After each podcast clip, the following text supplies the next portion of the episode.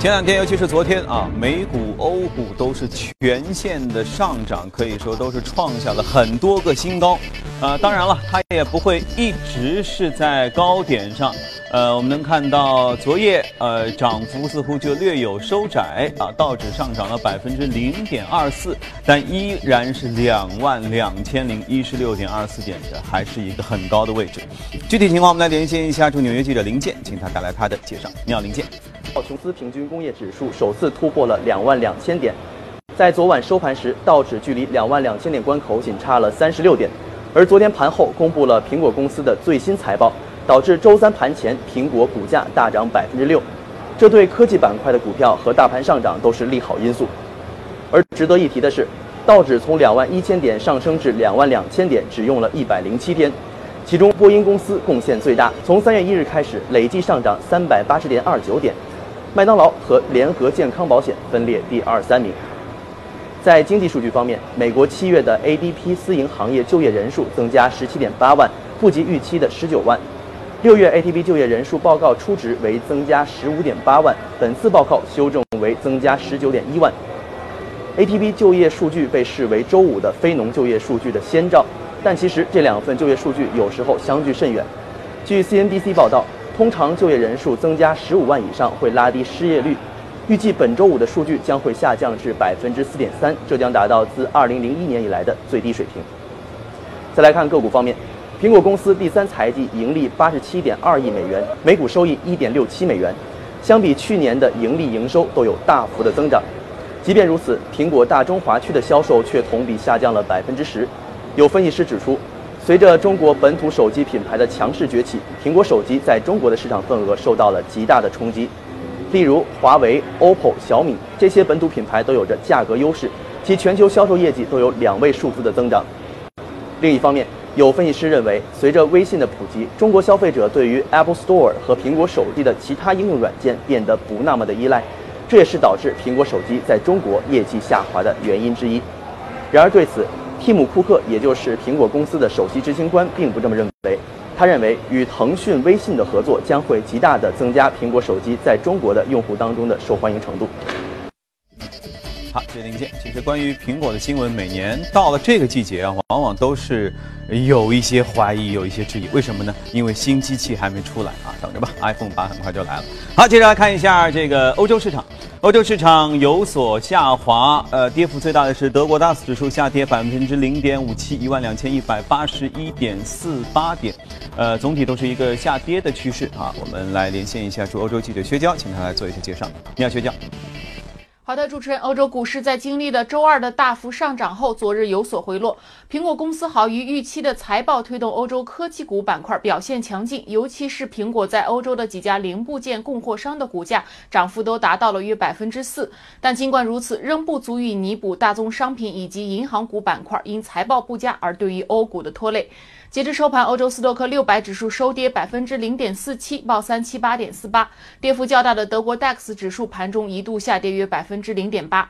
来自英国的渣打银行上半年经调整后的营业收入为七十二点二亿美元，不及预期。同时，公司宣布不进行派息，引发了投资者的抛售。该银行股价大跌百分之六点五。与此同时，法国兴业银行宣布第二季度的净利润下降了百分之二十八，导致股价收跌百分之四。加上德国商业银行同样令人失望的财报，使得欧洲银行股昨日集体走低。值得注意的是，目前美国标普五百银行指数已恢复至十年前的高点，而欧洲斯托克六百银行业指数则离十年前的高点至少还差百分之五十。英国方面，退欧导致欧盟两大权力机构——欧洲银行管理局和欧洲药品管理局必须迁离伦敦。欧盟委员会表示，已经有二十三个城市加入到这两大机构的争夺中。新的选址将在今年的十一月份通过投票得出。对于英国而言，不仅要面临两大机构的迁出，可能还要支付巨额的安置费用。主持人。经济面就这样，财报其实就是一个干货、是硬货，好不好主要看财报。你看，美国虽然市场整个走得很高，对不对？财报拿出来依然靓丽，所以美股继续升高。那欧洲呢？大家觉得欧洲挺好啊，欧洲在复苏，欧洲经济很有活力。财报不行，整个市场就会受冲击，这是实实在在的东西。呃，说美国说了很多，今天我们要来说一下，其实在这个国际经济当中，我们也会经常提到的另外一个国家，那就是英国。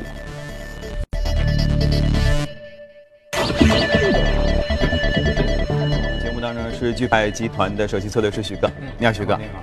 我们已经说了很多次美国了哈，确实。我们也必须承认，就是美国、美联储、美国经济都在全世界当中都起着一个非常重要，甚至是一个比较核心的位置。就是它的起伏变化，才慢慢会影响到全球，对不对？也就是说，像一桌菜，就是它是个主食、主菜。硬菜。对。那其实我们也提到很多，就是英国经济啊，加上英国脱欧，但是好像我们仔细梳理下来说，英国经济到底对，尤其比如说对我们国内经济吧，有没有直接的影响和关联？它在整个经济当中扮演，就一桌菜，它。扮演一个什么样的角色？嗯，这个很很好的一个问题。首先，我们去看美国，呃，讲的蛮多的。其实事实上，大家可以看到，美国股市也没什么太多好讲的，观点还是一样，还是会往上走。它还是那些龙头的企业，像苹果啊，对，亚马逊啊，那个那个什么来着，Facebook 啊，那些它的业绩都是杠杠的，非非常好。所以它基本上大大的股股指的调整，呃，空间不是特别大，所以基本上没什么好讲的。所以。我们也讲到欧洲，讲到日本，但英国讲的比较少。但是本周最重要的那个数据应该是英国的利率会议，就是今天晚上大概七点钟的时候时候，会有一个英国的利率会议。那么，呃，全球都在关注这个利利率会议的一个结果。那么目前整整体上来看的话呢，升息的概率不是特别高，大概有三成市场的预测。那等一下，因为确实很久不关注了。英国利率现在是什么情况？负利率、零利率还是？现在零点二五。零点就就很低很低。对，零点二五，其实，在所有的西方的发达国家当中，它是属于偏低的。像美国现在是一到一点二五，它是一个区间。嗯嗯。呃，加拿大，加拿大是紧随美国升息的第二个国家。当然，英英国是排名第三了。嗯。啊，马上也要升息。加拿大是现在是零点七五，就升了一次零点二五之后呢，现在零点七五。嗯。呃，比如说澳大利亚，澳大利亚现在是一点五，那算高了。一点五。还有一个嗯，纽西兰，就新西兰。新西兰的这个汇率，呃，这个利率现在是一点七五，嗯，一点七五，所以它现在零点二五，零点二五是非常低的。零点二五是前一次的降息是在去年六月份，因为退欧嘛，嗯，退欧可能对经济会有一个比较大的一个冲击，所以临时紧急的降到零点五，从零点五降到零点二五。所以这一次大家都认为，哎，要升一次也没什么太大的关系，因为相当于恢复到呃去年六月份之前的一个一个一个水平。嗯，那目前其实在在呃目前。概率还是比较小，等会儿我们会慢慢讲。目前它的那个就投票委员会啊，老外都是这样的，美联储也是这样的。投票委员会会八票当中，呃，上一次六月份的会议当中，五票是不赞成升，但是有三票是赞成升。其实有三票的话，这个概率已经是蛮高的。像美国这种投票就基本上统比较统一的，呃，一比八、一比九啊，甚至零比十啊等等，这这这这种比例，所以已经有三票了。那么从整个目前的情况来看，英他们的英国。央行的行长卡尼还有，呃，央行的首席经济师都是态度在慢慢的转变。嗯，那如果说态度转变的话，未来在今年就今年的下半年的升息的概率还是还是比较高的，因为大家可以看到，其实现在它是确实是蛮低的，蛮低的一个水平啊。如果从零点二五升到零点五，是很正常的一个事情。嗯，别人已经在一点五、一点七五左右。就它的基本面支持它升息吗？关键就是这一点，它的基本面就是说来自内部的压力还是蛮大的。啊，蛮大的。比如说它的通胀，它通胀现在水平是多少呢？就上一个月是二点六，百分之二点六。嗯，那算二点六很高了，我们还可以了。啊，非常高了。因为我们去看美国、日本啊，或者说欧洲，掉二，他们的警戒线就是在二，就您讲的，就这个百分之二，百分之二是一个警戒线，到了那一点啊，那个央行要调控了，甚至没到那个点，他就要做一个预案，那我要先先把这个利息加上去，否则的话到时候来不及了。他已经到了二点六。那有人说这个二点六可能一个月一个月的水平不不算不算数，嗯，那其实我们倒推，再前一个是二点九，再前一个是二点七，嗯，二点七、二点九、二点六，都是远远超过二的水平，所以对他来说有这个内在的动力去把这个利率进行一一个一个调整，一个调整。那么另外一个呢，我们去看英国的基本面啊，这基本面真真真的是蛮好的，原因在于我觉得当中是有一根轴，这根轴是什么呢？就是说英镑的这个汇率。英镑的汇率去年在脱欧之之后的话，跌得蛮厉害的。去年一年，呃，整个英镑的汇率跌了百分之十六。对啊，十六 是汇率啊，不是股票。这个十六是非常大的一个数字。我们去看英镑对美元的汇率，过去三十年的平均轴在一点五左右。对，现在是一点三二。嗯。也就是说，过去三十年的这个位置还要很低了很多，一度都说要一一点一一比一呢。对对对，所以造成一个什么样的问题？第一个就是造成它的那个油价，它有很多是进口的石油。嗯。那么英英镑的汇率低了，就贬值了，那么石油油价就相对来说在国内会涨价。嗯，涨价的话，它所有的工业产品也好，零售产品也好，这个整个价格体系就会往上走，这是一个非常大的问题啊。所以它的那个通胀，大家可以看到二点六、二点九、二点七等等啊。第二个呢，就是说我们呃，我记得两个月之前我们专门讨论过英国的房地产市场。嗯嗯。啊呃，对中国的有什么影响呢？很很多投资者其实就是到英国 英国去买房子。嗯。包括最早的李嘉诚到，很多的这个物业都是购置在英国。英国的房价，我们之前一直感觉它是比较贵的，但事实上它贵是在伦敦，它整个全国的房价不是特别贵。去年年底的时候，平均啊，公寓也好，房子也好，平均一套大概是二十二万英镑。二十二万英镑，这个这不贵啊！现在人民币对英镑大概是一比八点八吧，嗯，一比就一块英一块英镑换八块八。对。人民币十倍是已经在十一比十以内啊。对，去年的一年，呃，这个英国的房价涨了百分之七点三，是蛮高的。退欧之后到现在涨了百分之六点六，六点六其实也是蛮高的，因为美国的话，去年的一年是涨了百分之五点六。美国房地产现在非常好嘛，啊，非常好。次贷危机的高已经。我发现这些数字可能对外国的投资者或者外国的人来说，就是当当地人来说，会觉得很高，很高，很高很高。对我们就觉得承受能力很强啊。眼界没有开，在中国这个 五点五点六六点六这个不算什么哈，太太小了。但是呢，尽管它的房价在本地的货币以英镑计价是涨的，嗯嗯，但是大量的海外的投资者纷纷涌入，原因在什么地方？就是我刚才讲的。去年的一年当中，英镑跌了百分之十六，对，抄底啊，就是。百分之什么概念呢？就是说，美国的买家他拿着美元美元去买，啊，那相当于便宜多少？便宜百分之十一点六。去年夏天不是有大量的中国的这个购物团就去中国的投资者拿人民币去买是便宜百分之五点八，嗯，尽管它当地的房价在涨，还是便宜了五点八。那如果说你是一个俄罗斯人，你拿那个卢布，卢布去年涨得非常厉害。便宜多少呢？百分之二十八点五。嚯，我的天！这个，所以很多人都去到到英国去买房子，所以这个造成英国的房价就会往上走。在国外的 CPI 当中，房价是非常大的一块。对啊，所以房价打八折那还了得？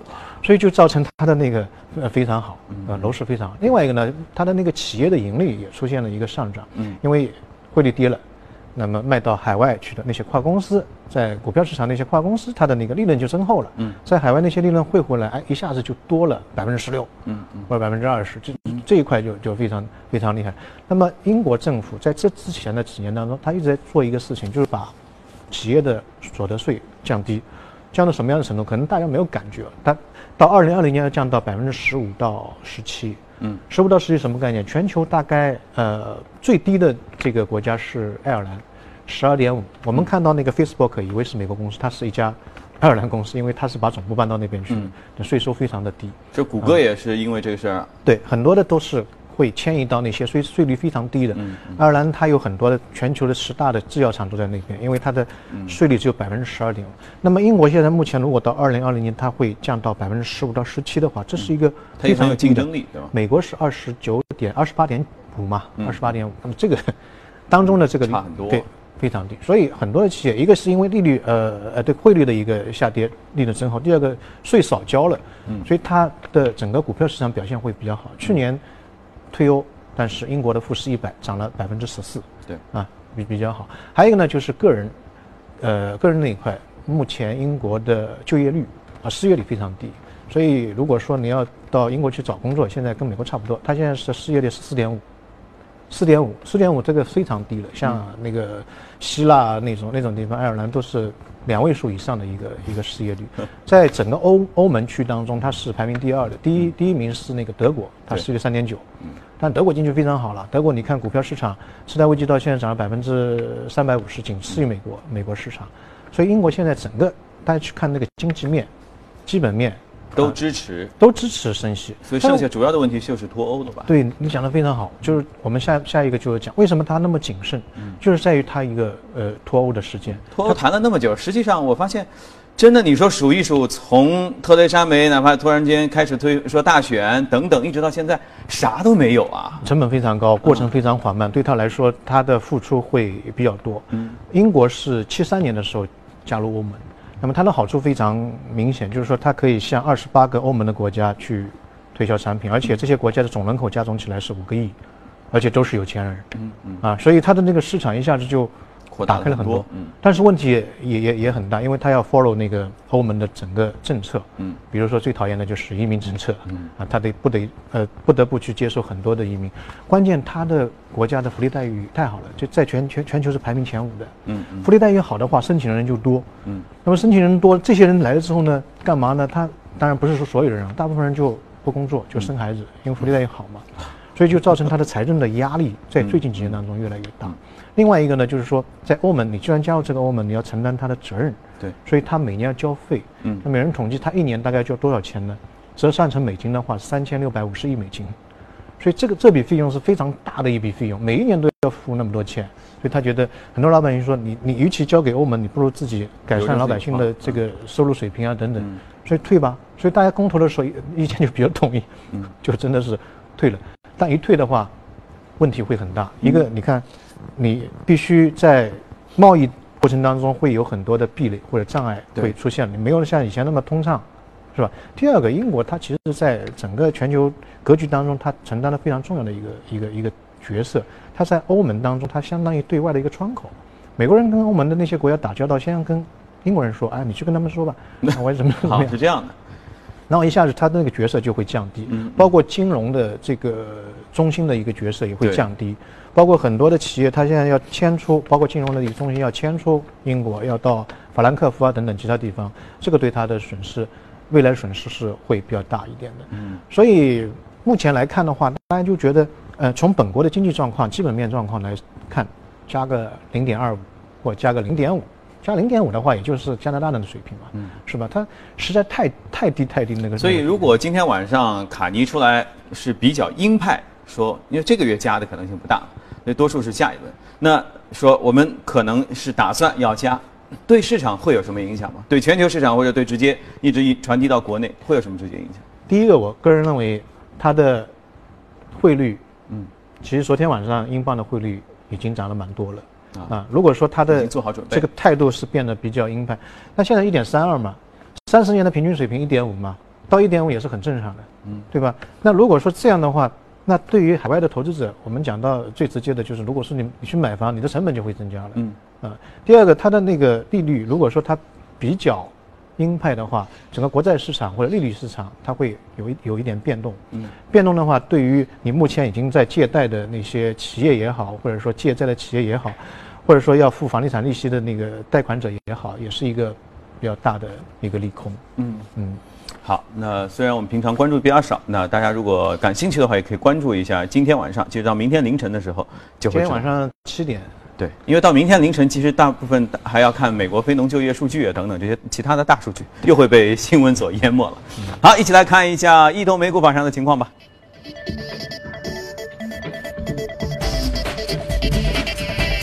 在移动美股榜的行业涨幅当中，保险、房屋建筑、汽车制造这些都涨幅靠前。个股方面，技术软件、医疗设备、农业设备涨幅比较高。具体的，我们要说到一家电子商务公司。嗯，这家公司呢，呃，成立也是比较早的，就是在一九四九年就开始成立了。哦，就最早的时候也是比较苦的，就帮别人搬那个材料，有点类似于物流的。嗯，搬搬搬材料，他觉得哎，我也能卖，我干嘛我要帮别人搬呢？这就是非非常有野心的一家企业。然后他就开始卖。以前的话呢是直邮，在美国不是很流行嘛，啊，给你寄一封那个邮件，里面一本书，里面打开来你可以。可以自己去去去挑选那个，那现在是做那个电子商务，但是我们讲到电子商务好像也不是特别的稀奇。对，这一家企业今年的股价涨了百分之一百七七十，今年涨一百七十一，百七十啊，非非常非常厉害的一家一家企业。那么它做什么呢？它电子商务还是做电子商务，做直销还是做直销，这两块都都一直做。它主要是做工业的，工业的原材料啊，嗯，比如说那个建筑的材料啊，厂房的简易厂房的一种一种一种设备，管道、电气设备。大类的那种，不是说我们民众的，民众也有，民众呢是它另外一个部，它有两个部门，一个是工业部门，另外一个呢是科技部门，所以它叫工业科技集团。嗯，啊，零呃工业科技直销集团，嗯这是一家这样一家一家公司。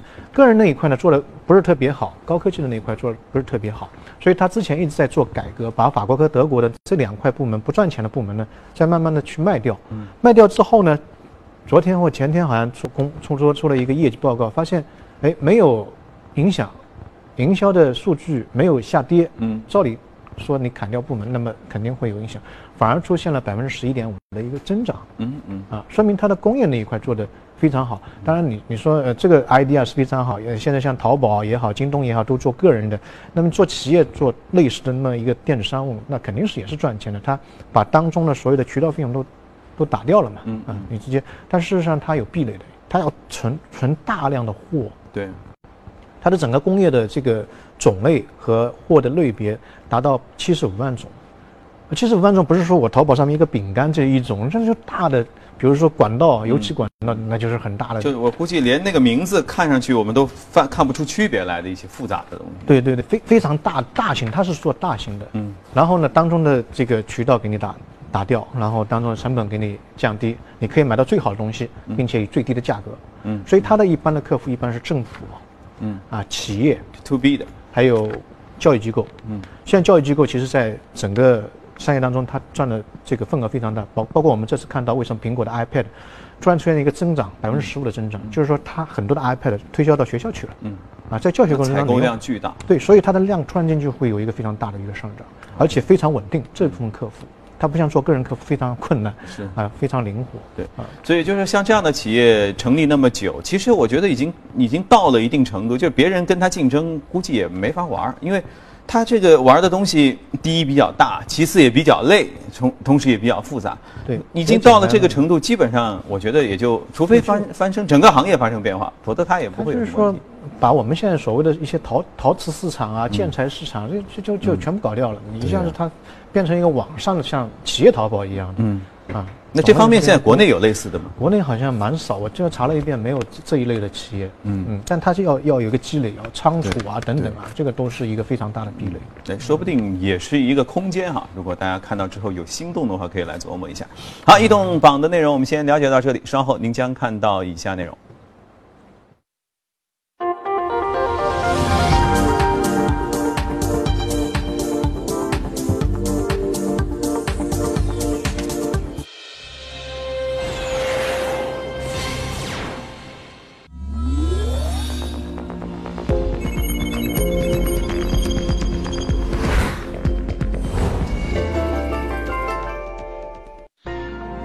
享人生由你我带冠名播出。越懂得欣赏，越被人们欣赏。越懂得放下，越收获的更多。从仰视到平视，从精彩到多彩，商业大有可观，商业大有可观，生活小艺精彩，生活小艺精彩，敬请关注每周日晚八点，第一财经，我的纯享人生。纯享人生由你我带冠名播出。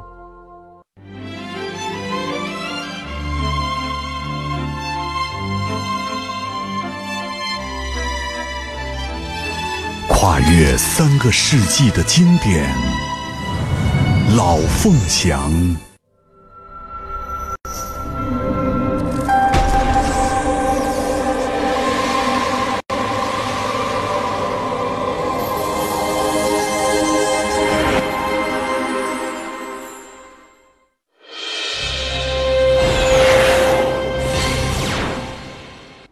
好，这里是正在直播的，从华尔街到陆家嘴。现在呢是北京时间的早上七点四十一分，我们一起来了解一组最新的欧美公司的资讯。我们来看看这个最近啊，又一波的这个公司成绩单出来了，看似表现都非常的不错。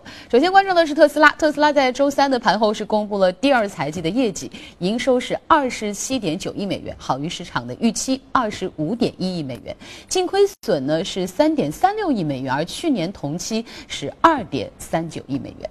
调整之后的每股亏损是一点三三美元，而市场的预期则是一点八二美元。上季度的公司一共交付了两万两千零二十六辆的 Model S 和 Model X 型的电动车，同比上升了百分之五十三。预计下半年相关的交货量将会进一步的上升。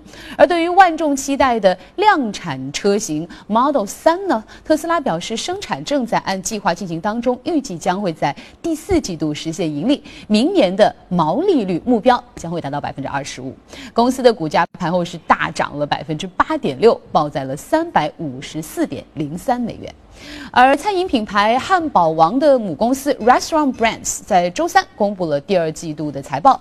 报告显示呢，公司的第二季度的净利润是八千九百五十万美元，每股的收益是三十七美分，分别是低于去年同期的九千零九十万美元和三三十八美分。调整之后的每股收益呢是五十一美分，并没有达到分析师此前所平均预期的五十九美分。营收从去年同期的十点四亿美元增长到了十一点三亿美元，当然也是低于预期的十五点一亿美元。而在股价方面呢，二零一七年至今，Restaurant Brands 的股价是累计上涨了百分之二十四，同期标普五百指数涨幅是百分之十点六。另外呢，时代华纳的股价在美股市场周三的交易当中上涨了百分之零点一二，原因是该公司公布的财报显示，其二季度的盈利和营收都超出了市场此前的预期。在最新的这个季度，时代华纳的净利润同比增长，升至十一亿美元。每股的收益是一点三四美元，不计入某些一次性的项目呢，该季度调整之后，每股的收益是一点三三美元，超出分析师平均预期的一点一九美元。营收呢是从去年同期的六十九点五亿美元增长到了七十三点三亿美元，也是超出了预期。另外呢，美国公共和专业药房服务公司法玛西亚在周三称，公司已经同意一项收购的交易，将会被私募股权投资巨头 KKR 所控制的一家新成立的公司以十四亿美元的价格收购，其中包含了债务。而根据交易的条款呢，法玛西亚股东所持有的每一份股份都将可以换取二十九点二五美元的现金。这一收购价格与该公司周二的收盘价相比，有百分之十六点八的溢价。受此影响，法玛西亚股价在美股市场周三交易当中大幅上涨了百分之呃。这个涨幅是百分之十五点五九，哈，上涨了三点九美元，涨到了二十八点九五美金，达到了接近收购报价的水平。另外呢，法国标致雪铁龙集团一号发表声明表示，公司已经完成了对通用汽车旗下的欧宝和沃克斯霍尔品牌的收购，成为了仅次于德国大众的欧洲第二大汽车厂商。声明说，收购完成后，标致雪铁龙集团拥有五个汽车品牌。二零一七年上半年占据欧洲汽车市场百分之十七的份额。预计此次收购产生的协同效应将达每年十七亿欧元，约合二十亿美元。标致雪铁龙董事长唐维时在声明中表示，标致雪铁龙将迎来新发展时期。公司有信心通过新的发展计划，让欧宝和沃克斯霍尔恢复盈利，让客户和员工实现双赢。连续多年在欧洲市场亏损，导致通用汽车希望脱手欧洲业务。今年三月份，标致雪铁龙宣布以二十二亿欧元（约合二十六亿美元）收购通用汽车欧洲业务，包括收购欧宝、沃克斯霍尔等汽车品牌。德国汽车制造商联合会周三宣布，与本土汽车厂商，呃，这个戴勒姆、宝马、大众以及欧宝就升级软件控制有害气体排放达成了协议，涉及五百万辆的柴油车，相关的成本达到五亿欧元。新款的引擎管理软件将会改进。排放过滤系统，并且削减有害的氮氧化物排放水平百分之二十五到百分之三十。汽车业呢是德国经济支柱产业之一，提供超过八十万的就业岗位。行业近期饱受大众等品牌的柴油车排放丑闻，以及德国计划在二零三零年之前禁售内燃机汽车等消息的影响。再来关注一下卡塔尔航空公司。卡塔尔航空公司呢，在日前宣布，公司将不会继续其对美国航空集团进行投资的计划。原因呢是这家美国的航空运营商在过去几个星期的时间里，一直都在反对这项交易。卡塔尔航空在声明当中表示，针对展开的进一步审查显示呢，这项投资已经不能不能再达到目标了。卡塔尔航空将在美国以及其他市场上继续调查其他的投资机会。好了，公司方面的消息就是这样。接着进入到今天的美股放大镜，把时间交给杨广。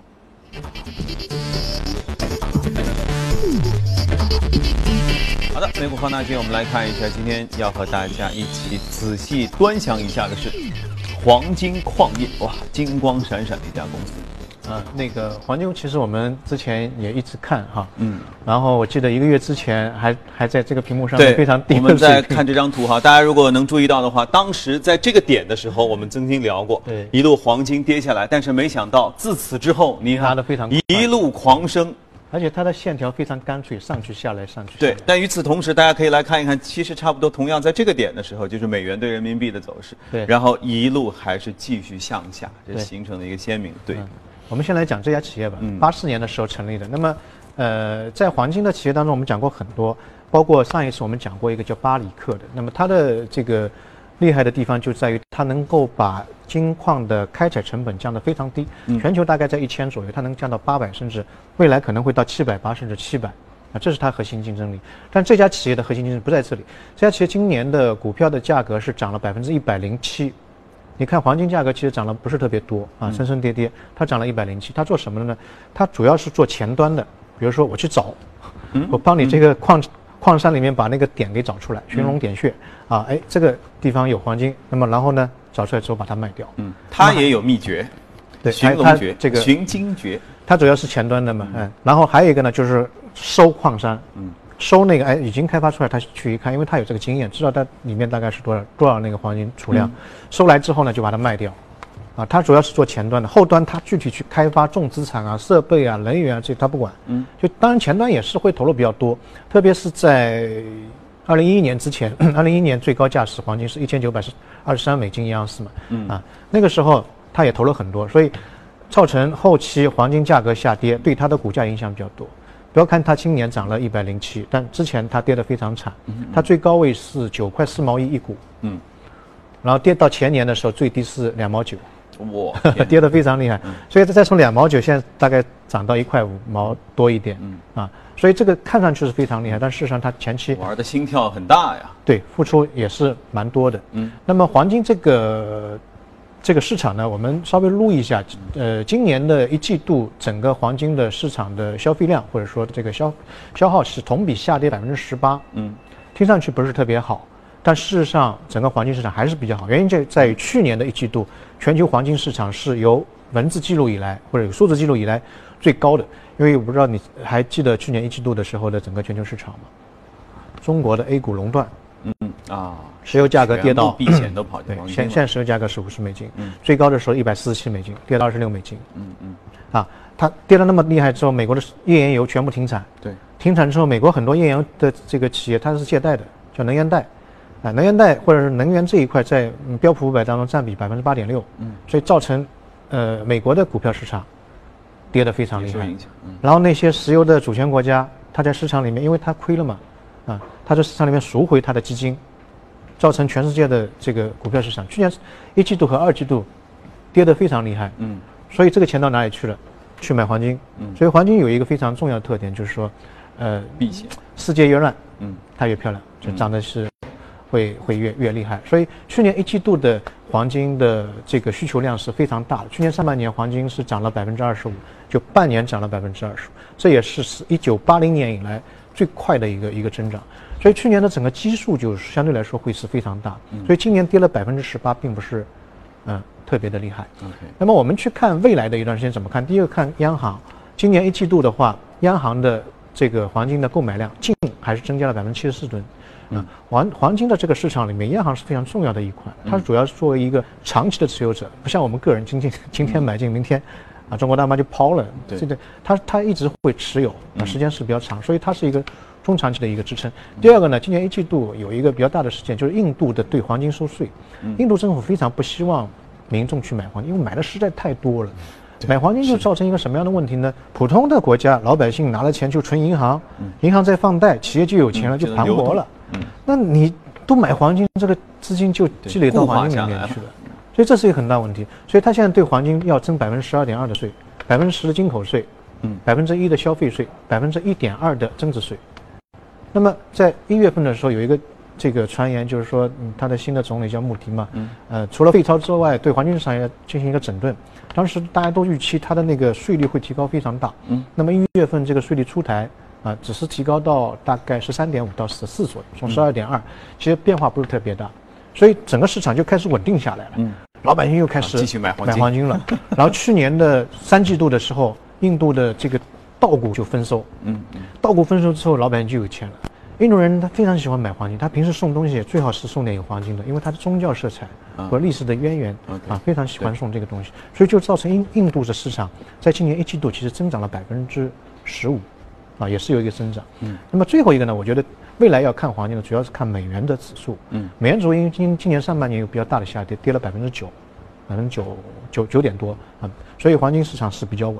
但如果未来美元指数触底的话，黄金市场可能会有一些问题。嗯，那么美元的会触底吗？就中期或者短期内转折点，我上次节目当中也讲过，可能是缩表那个时点。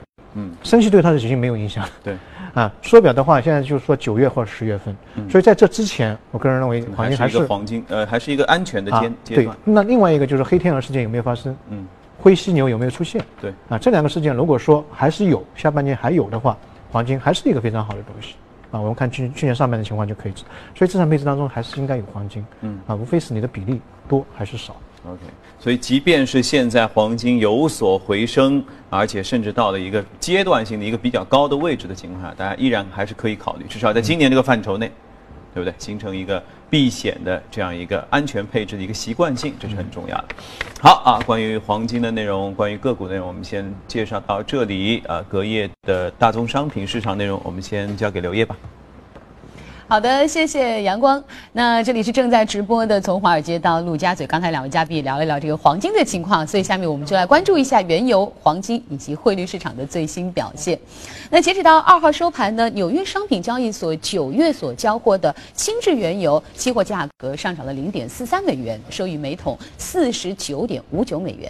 十月交货的伦敦布伦特原油期货价格上涨零点五八美元，收于每桶五十二点三六美元。另外呢，我们再看这个纽约商品交易所黄金期货市场交投最活跃的十二月黄金期价，二号是比前一个交易日下跌了一美元，收于每盎司一千两百七十八点四美元。九月所交割的白银期货价格下跌了三点一美分，收于每盎司十六点七三三美元。而十月所交割的白金期货价格上涨四点三美元，收于每盎司九百五十三点八美元。